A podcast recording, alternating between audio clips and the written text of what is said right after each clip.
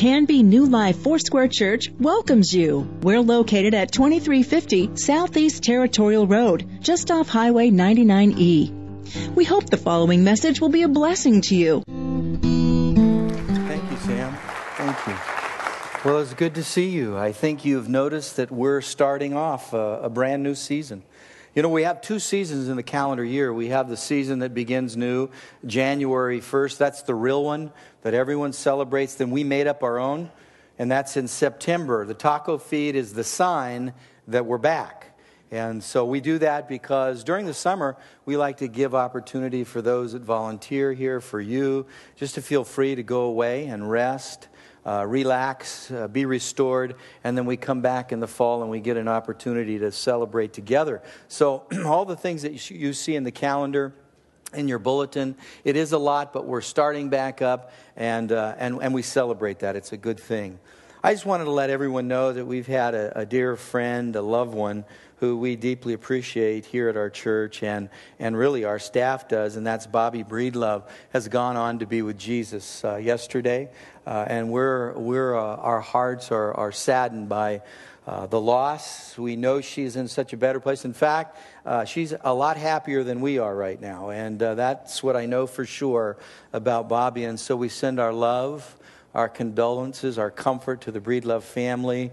Uh, we do love you guys, kids and grandkids and family. Uh, Bobby was such a part of who we are.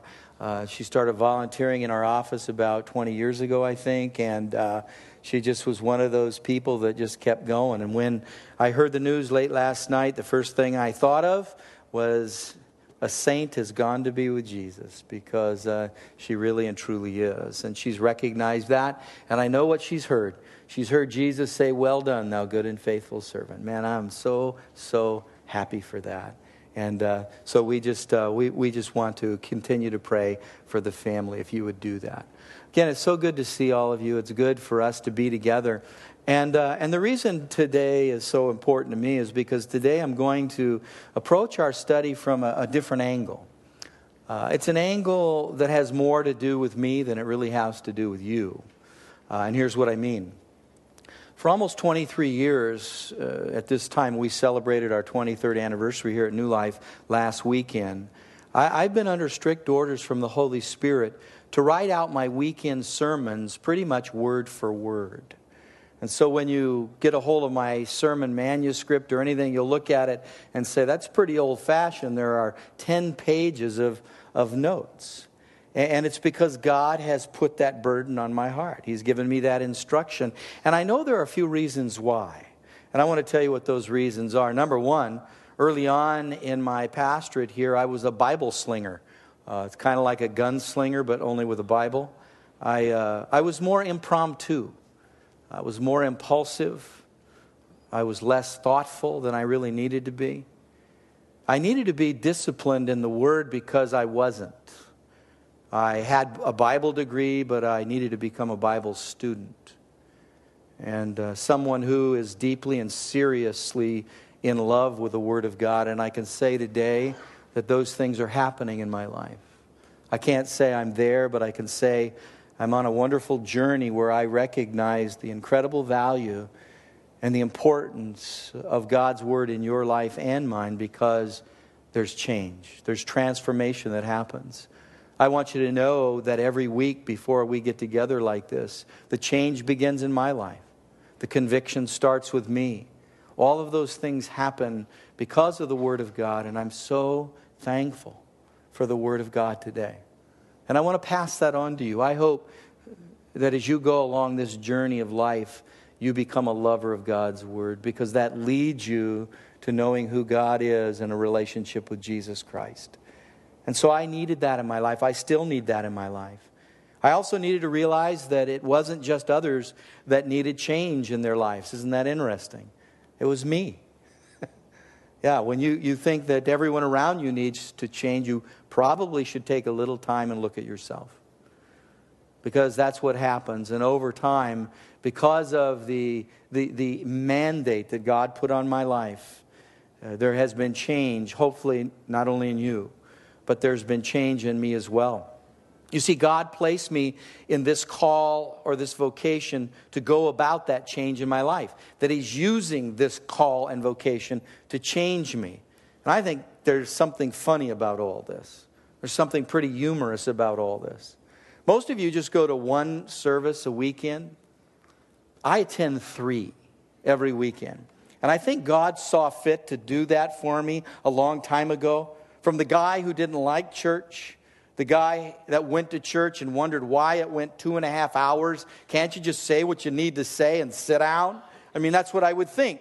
I would think, why are we going on so long?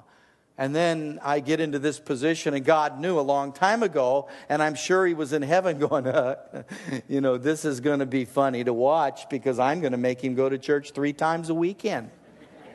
and not only am I going to make him do that, the guy needs to do that. He needs to be there. Not only do I need to be here, I want to be here. And there's a few reasons why I want to be here. It isn't altogether doing what I'm doing now, this is only a small part of it. The reason I want to be here is because this is a place I can experience the corporate presence of God. This is the place that I have fellowship with you. That's what I love to do more than anything else. Is I love to be in the presence of God with you. And that's why I'm here at church. So, what used to be a mandate has become a blessing in my life. That we just get to hang out together, that we are able to spend time together.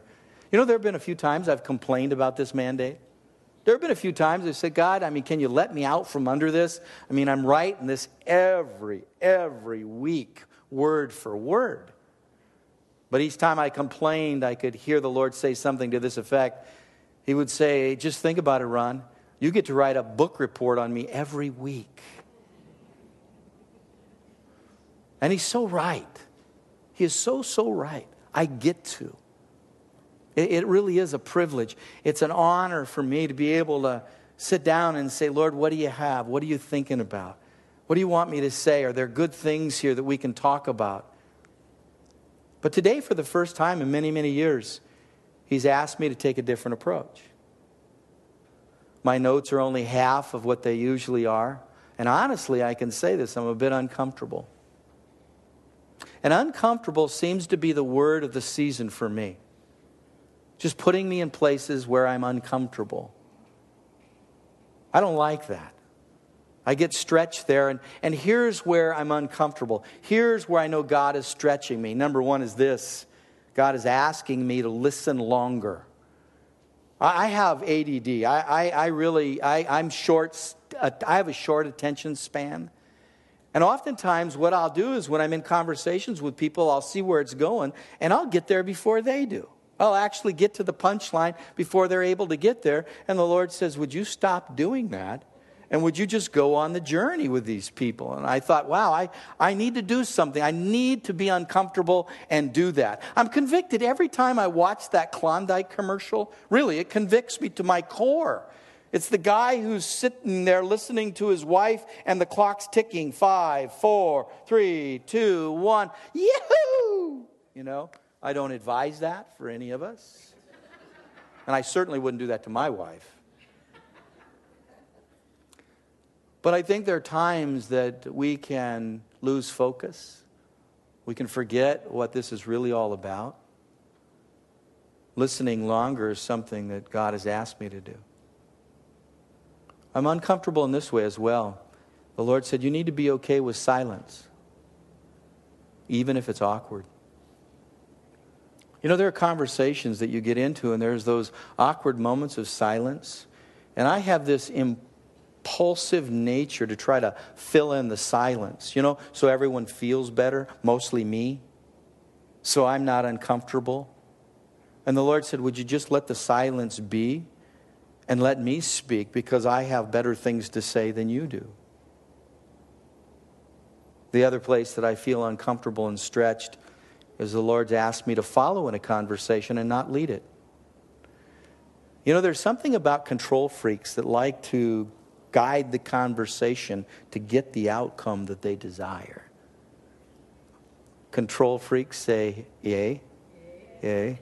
Come on, there's more of you than that. Gee, you, guys, you guys are in denial. We'll talk about that later, man. How many know what I'm talking about? Say I. There we go. You just want to be in charge. You just want everything to go your way. And the Lord said, Why don't you just enter a relationship and conversation and let me lead it? You follow, let someone else lead it, you follow. I'm not used to following, I'm used to leading. And then we come to today. Today's different. The Lord said, Don't have the message all written out, just open your mouth and speak. You have no overheads today, and if you looked at your bulletin, you'll find that there are no outlines there. Just go ahead and look at that for a second and confirm it. I think I'm right. There's no outline there, they're just a bunch of lines. This is what I want you to do with those lines, and please hear me. I want you to write down whatever God tells you to write down. Whatever God says to you today, please, just write it down. And I know that you're going to be blessed by that.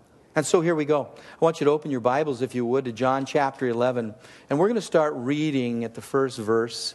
We're going to just go through this passage of Scripture. I don't know how long it's going to take for us to get through John 11, but we'll take a good run at it. We're going to take our time. And I want to start right here in John chapter 11, verse 1. It says this Now a man named Lazarus was sick. He was from Bethany, the village of Mary and her sister Martha.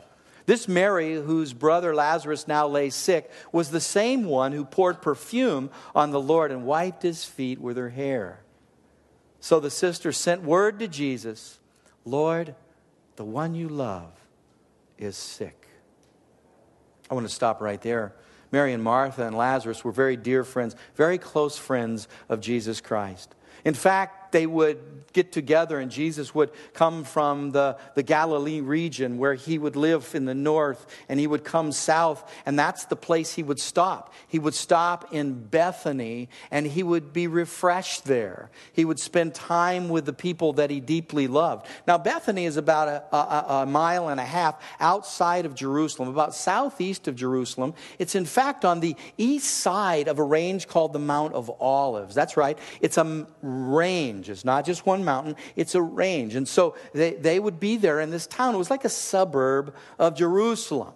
And, and he would go there and he would spend time. And, and, and, this is where he would spend time with his good friends. There's something you need to know. I thought it was kind of prophetic to know that Bethany means the house of the suffering. Now, commentaries have messed with it just a little bit because I think they're uncomfortable calling something that Jesus spent a lot of time in as a place of suffering. And so they've tried to tweak it a little bit, but it only comes out one way it is the house of the sufferings or the house of the misery. That's really what Bethany means. And when you read the Bible, anything that has a Beth in front of it just means the house. So Bethlehem is the house of bread. Bethany is the house of the sufferings. And I realize that's prophetic because when relationships are forged in the arena of suffering, it makes for long lasting friendships. Just think about it. Jesus was going to this place. He felt secure enough, he felt open enough to talk about the suffering that he would go through. And these were the people that would listen. These were the dear friends that would hear what he would say, and they knew how to respond to our Lord. You know, you have places like that. Just think about where you're forged out, where friendships happen in your life. I think about the, the, the, pressure cooker of college sometimes when you're trying to get exams done, you're trying to study some of the friendships that are forged out in that arena. And then you think about the job situation. And there are people there, especially when you get into difficult circumstances, you forge out relationships there as well. And then when you really do suffer, you find out where your friends are. You find out how deep that relationship go- goes because you've let them in on that suffering or they've let you in on their suffering. And what happens is there's friendships for life. There's such a wonderful affinity that happens in the arena of suffering. It's not a fun place to be, it's not a nice place to be. To be quite honest with you, if you were going to give me a choice to go to the town called the House of Bread or the town of the sufferings, I will go to the town of the bread.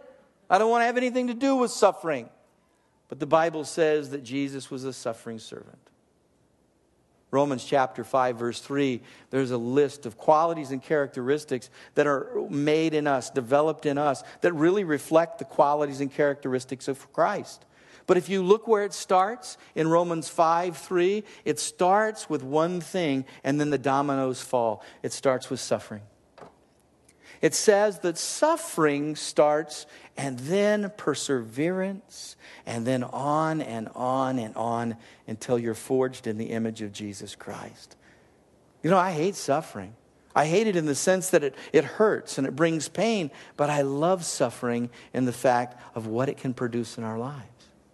And that's what you see here in this story. Now, here's something really interesting to me. You look at what else is said. John tells us that Mary was the one who anointed the Lord with perfume and wiped his feet with her hair. It's interesting where this is placed. This is in chapter 11, but the uh, event doesn't really take place till chapter 12. Chronologically, it's switched around, it's out of order. Someone said, Well, why is that? My answer I have no idea. The, the only thing that comes to my mind is this when Mary performed this wonderful act of love, Jesus looked at her and said, You will be known through the ages for what you've done. And I think John mentions it here for that reason. And guess what? You're listening and hearing to this 2,000 years later. God is faithful with what he says. It's in verse 3 that I've thought quite a bit about. Verse 3 that has taken a lot of my time. And I want to tell you why, and I'm going to let you listen to it again. It says So the sister sent word to Jesus Lord, the one you love is sick. I want to repeat that last phrase Lord, the one you love is sick. When you look at that and think about it, this is really a prayer. It's two sisters who have lost and are losing a brother, a, a brother in the Lord, and they're saying, Lord, the one that you love is sick. It's a prayer. And when you look at it as a prayer, you recognize that there are probably three ways or three kinds of prayers that this really is and can be. The first is this is a prayer petition. But I want you to notice something. This is a prayer petition that is probably one of the purest prayers that I've ever heard prayed. And I didn't realize it. I've read this so many times and I recognize how pure is this prayer. Lord, the one you love is sick. This is a prayer where there's no strings attached.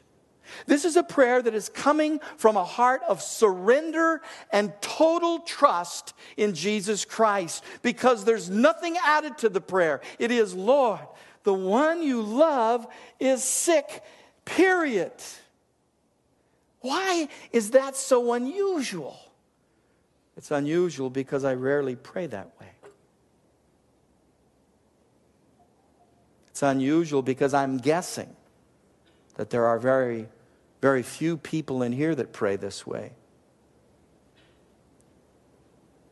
And I'll tell you why because we want to pray in such a way that controls. We pray like this Lord, the one that you love is sick, so get here right now. Condition. Lord, the one you love is sick, so when are you going to be here? Can you tell me? Can you let me know? There are conditions we attach conditions to our prayers. And this is how we do it. We say, Lord, the one you love is sick. This is a prayer, and we pray this in such a way that controls the way things happen. Lord, I, I would really like you to work this way in my life. You know, the one you love is sick, and my bank account only has one dollar in it, so could you do something I'd like you to do right now? Please put a million dollars in my account so I feel better. Lord, the one you love is sick, so I need you to do things this way, this way, this way, and this way. And this would really fit into my schedule if you were so kind to accommodate me. So when we pray, the control we put on it is the way things happen. And secondly, when we pray, the control we put on it is the timing in which things happen. Lord, I need you to do this right now. And if you don't do it right now, I'm going to just assume you don't love me. I'm just going to assume you really don't care about this circumstance. Lord, you see how desperate I am. You see how long this has gone on. So, Lord, come right now. Right now. Where are you? Why haven't you come? I'm feeling bad right now. God, maybe there really isn't a God.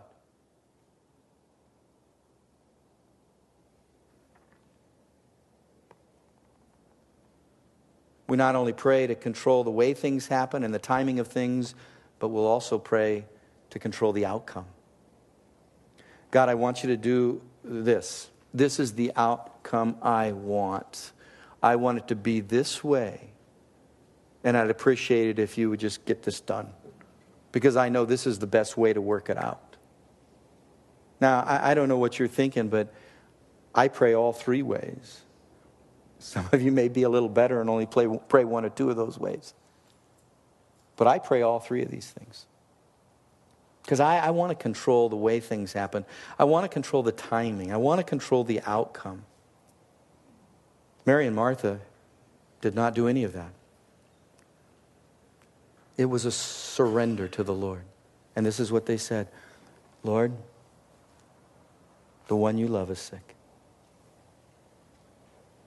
Would you say that with me? Lord, the one you love is sick. Say it one more time. Lord, the one you love is sick. I looked at this and I recognized it's not only a prayer petition, but this is a prayer of intercession. And it's interesting because these sisters love Lazarus. They loved him with everything that they could love him. They loved him and they saw him and they knew he was sick. And so they stood between him and Jesus and they said, We want to intercede for him. Lord, the one you love is sick.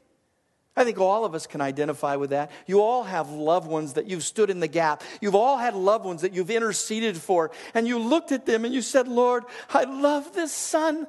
Lord, I love this daughter. I love this husband. I love this wife. Lord, the one you love is so sick. They used to go to church. They used to be involved with things. They, they used to follow you. But today, oh God, the one you love is so sick. Lord, the one that you love is sick in their mind. The decisions they're making aren't good decisions. They're bad choices. They, they, they really don't honor you, but they're sick in their mind. They're having a hard time thinking, God, the one you love is so sick in their mind. Lord, the one you love is sick emotionally. They're all turned up inside. You know, they, they just haven't forgiven. They're just bitter. They're just bursting with anger or hatred. Lord, I don't know why, but the one you love is emotionally sick. God, help them. You may even pray this way Lord, the one you love is physically sick. They're, they're racked with pain. Their body doesn't do what it used to do. Uh, they're hurting, Lord. God, help them. I, I hate to see them hurt so much. I love them. God, the, the, the one you love is physically sick. God knows that because God loves them as well. In fact, God loves them more than you do. As impossible as that may sound, it's absolutely true.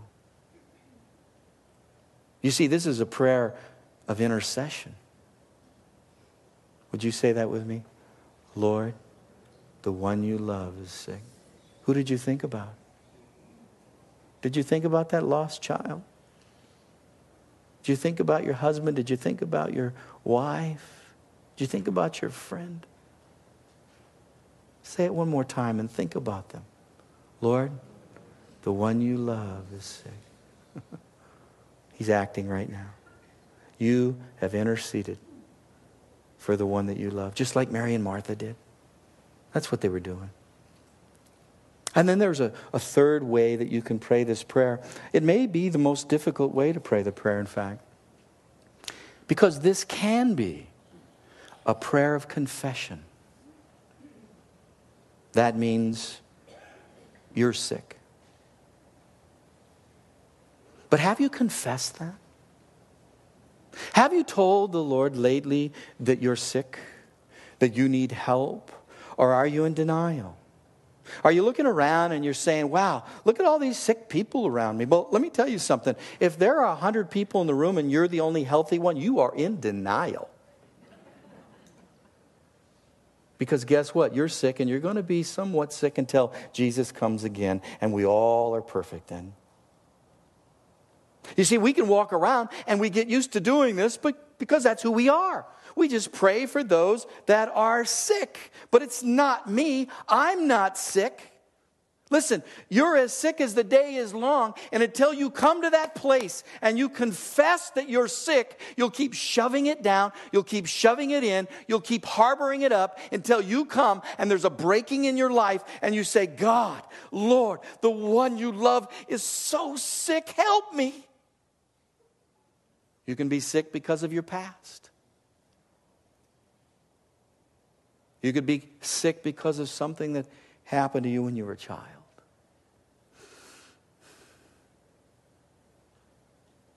You could be sick because of tragedy.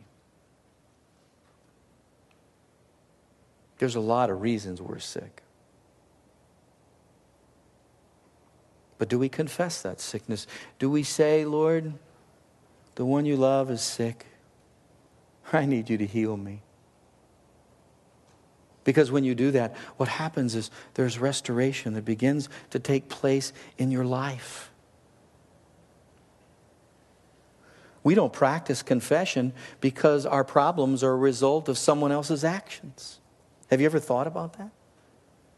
Have you ever thought about the reason you don't confess that you're sick?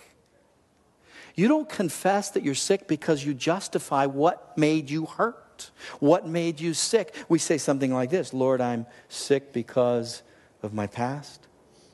Lord, I'm sick because of my environment. Lord, I'm sick because of my parents. Lord, I'm sick because of this relationship. And what we fail to do when we say things like that is we see that everyone else is sick and we justify the reason we're sick, but we never come to the place that 1 John 1 9 tells us to come to, and that is confess your faults, and he will be able to forgive you of all of your faults, all of your unrighteousness when you come to him and you practice confession.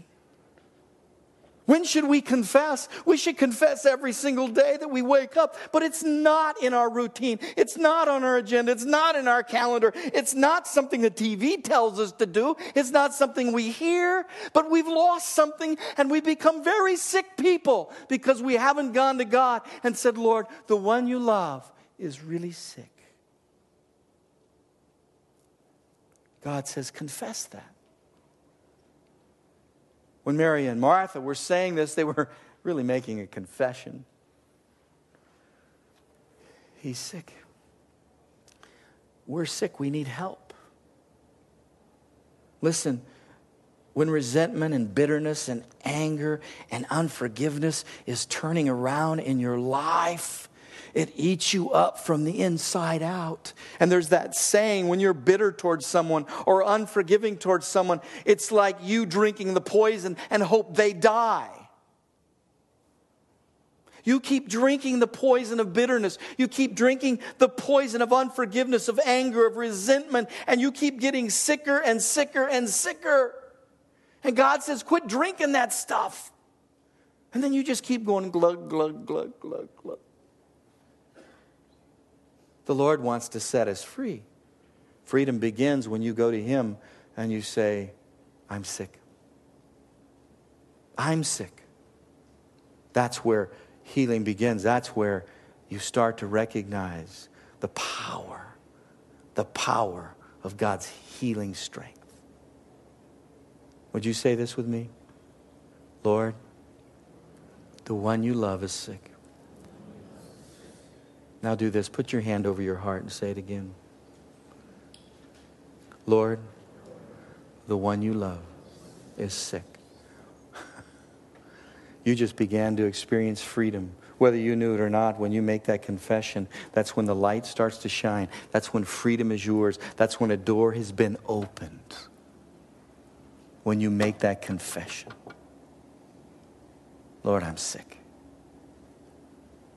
I read this story, it goes a little further in verses 4 through 6. Listen to what it says. It says, When he heard this, Jesus said, This sickness will not end in death. No, it is for God's glory, so that God's Son may be glorified through it. Jesus loved Martha and her sister and Lazarus. Yet when he heard that Lazarus was sick, he stayed where he was two more days.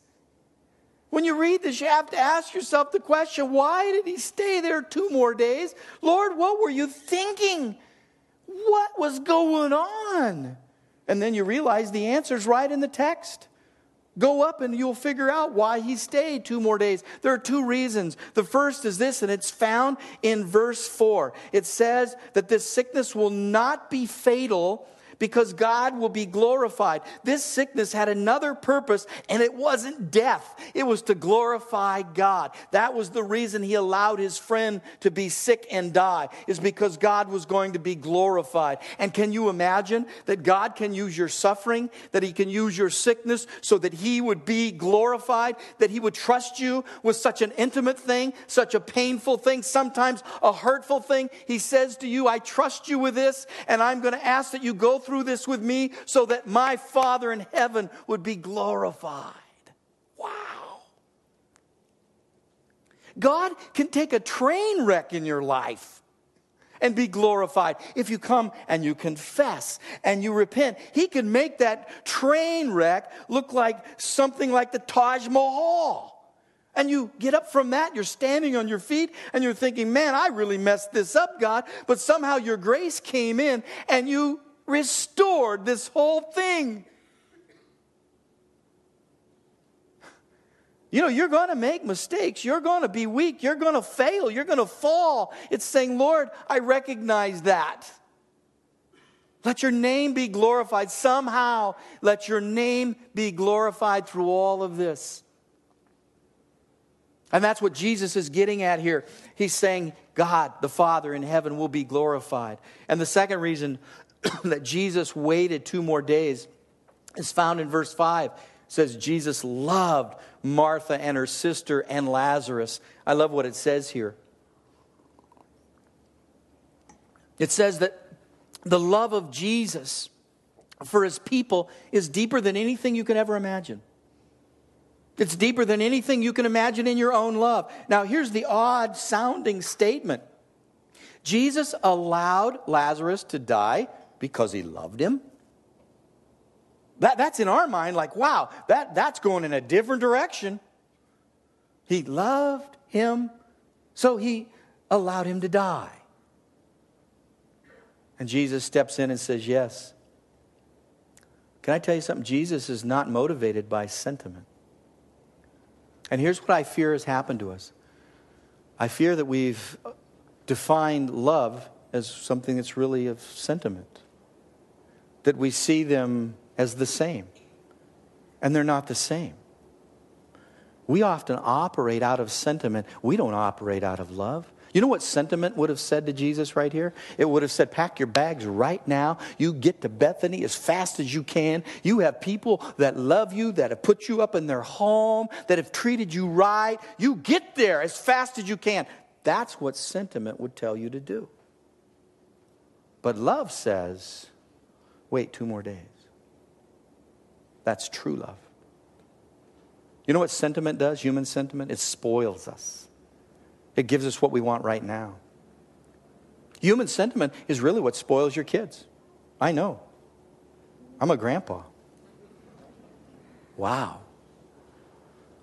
Friday night, uh, Ella and Jack spent the night, and I got out of bed early in the morning, went down, sat my place and just read the Bible for a little bit. And pretty soon I heard the pitter patter of little feet, and I looked over my couch and I saw this little blonde head just going like this. She came right up, she sat next to me, looked up at me with those brown eyes, and she said, Papa, can I have some hot chocolate now? And I said, Sure, whatever you want. You can have hot chocolate. We'll go get hot chocolate. So we walked over and we started doing the hot chocolate thing. She says, No, that's not how you do it. Grandma does it this way and that way. And I said, Okay, you just go ahead, little girl. I don't know what's going on. And she says, And we always put whipped cream in it. And I said, I bet you do. And she goes, I know how to use the whipped cream. And so she stood there on her little stool, and the whipped cream went shh you know what it was? It was a little hot chocolate with whipped cream, is what it was. And she started eating that, and she started eating it some more. About a half an hour later, Annette comes down, she looks at me, and she goes, Did you let her have hot chocolate before breakfast? And I went, Yes. and then Ella looks at her and she says, Grandma, I told him I couldn't have it before breakfast. Man, I got duped. Man, I'm standing out there like a mark. I'm going, Are you kidding me? What's happening here? I was just being an innocent grandpa. You know, and I'm looking in those eyes, and all of a sudden, I am duped. I'm sucked in.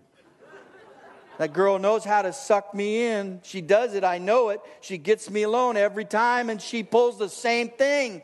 The problem is, is her grandpa hasn't figured it out yet.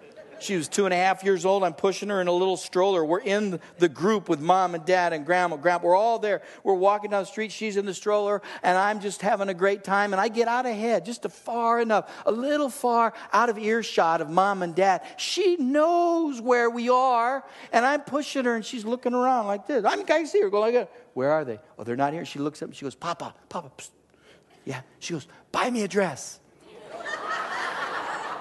I said, okay, let's look for a dress shop. We'll find a dress shop. That's sentiment. And that's why the Bible doesn't say we have a grandfather in heaven, it says we have a father in heaven. Fathers love us. It says here that this happened in their life to give God glory and because Jesus deeply loved these people. Could it be that God is using your difficulties right now?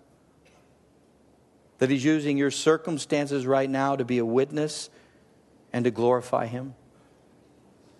I don't know if you've ever thought of it that way, but I, I think that's what the Lord's up to. I really do. It's hard for us to make those confessions, isn't it? Going back. It's hard for us to just say, yeah, I'm sick. I need help. You know who really struggles with that confession? The fixers. That's the person who everyone else counts on. They count on that person to be strong, they count on that person to fix, fix things. It's the fixers that have a difficult time saying, Lord, the one you love is sick because you're fixing everyone else. You're taking care of everyone else. And oh my Lord, what would happen if you weren't there to fix them? Clue, they probably get better. But you can't help it. You are a fixer. You are who you are. And you have a hard time recognizing because you keep running and doing what you're supposed to do and taking care of all those needs. And you say, well, if I wasn't here, who's going to do it? And you have a hard time saying, Lord, I need to take a break. I need to get off this fast road and I need to say, Lord, the one that you love is so sick. Does that sound familiar? There are moms that are here that are fixers. There are dads that are here that are fixers. You know, there are even professions that lend themselves to being fixers. Hey, you police guys, you know what I'm talking about. Fire people. Leave out one, but I'm not going to. Pastors. We're fixers. We want everybody to be fixed. And the Lord says, take time, make the confession. I think there's another group that have a hard time confessing this, and that's the person who sees their problems, they see their pain, and they say, It is what it is. Hey, no sense in crying over spilt milk. It happened a long time ago. There's nothing wrong with me. Oh, yeah? Whatever happened a long time ago, in your mind, if you're going to be honest, happened yesterday. But you want to say that it is what it is. It's just water under the bridge. It just spilt milk. And the more you say that, the longer you say that, you keep stuffing it in, the sicker you get. Somewhere the Lord says, You need to confess this. And then there are these people. My granddaughter, when she runs down a sidewalk, she falls and she jumps up and says, Oops, I'm okay. I'm okay. It was like a landing in a, in a, in a gymnastics thing, you know, boom, boom, I'm okay. When she really gets hurt, she lets you know. But I think there are people here that when they run, When they take on that journey of life, they fall and they really hurt themselves. And still they jump up and say, Oops, I'm okay. I'll be okay. I'm going to shake it off. Both your legs are gone. And you're going to say you're going to shake it off.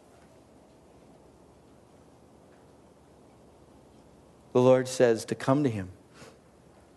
You are weary, you are a burden, and bring, confess to Him, and He'll make that burden light for you.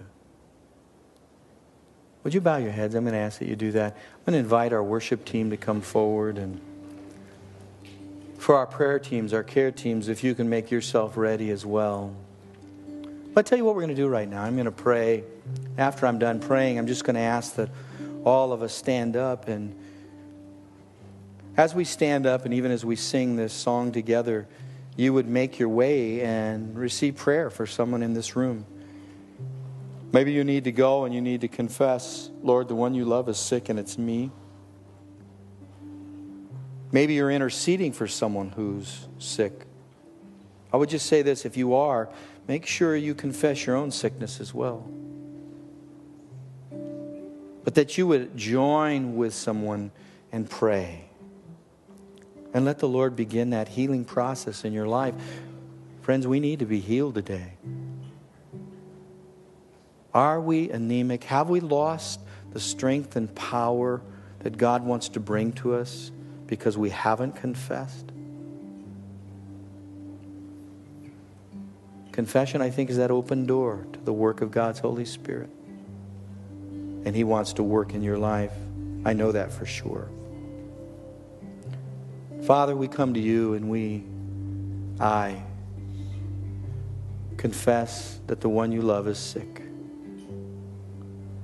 I need your help.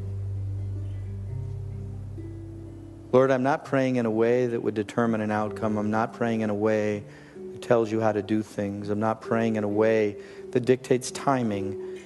I want to leave it at that. The one you love is sick. Lord, I surrender and I trust in the timing, in the way, and in the outcome of your gracious hand because you've never ever let any of us down. And that whatever we're walking through right now, however difficult it is, when we follow you and we trust in you, it will give you glory. And it's happening because you deeply love us. So we thank you for your love. In Jesus' name we pray. And we say, Amen and amen. You can contact the church office Tuesday through Thursday from 9 to 5 and Fridays from 9 to 3 at 503 266 4444. Please visit us on the web anytime at canbyfoursquare.com. Pastor Ron and others on New Life staff, along with occasional guest speakers, trust that the Holy Spirit will use the message to teach you, encourage you, and give you hope.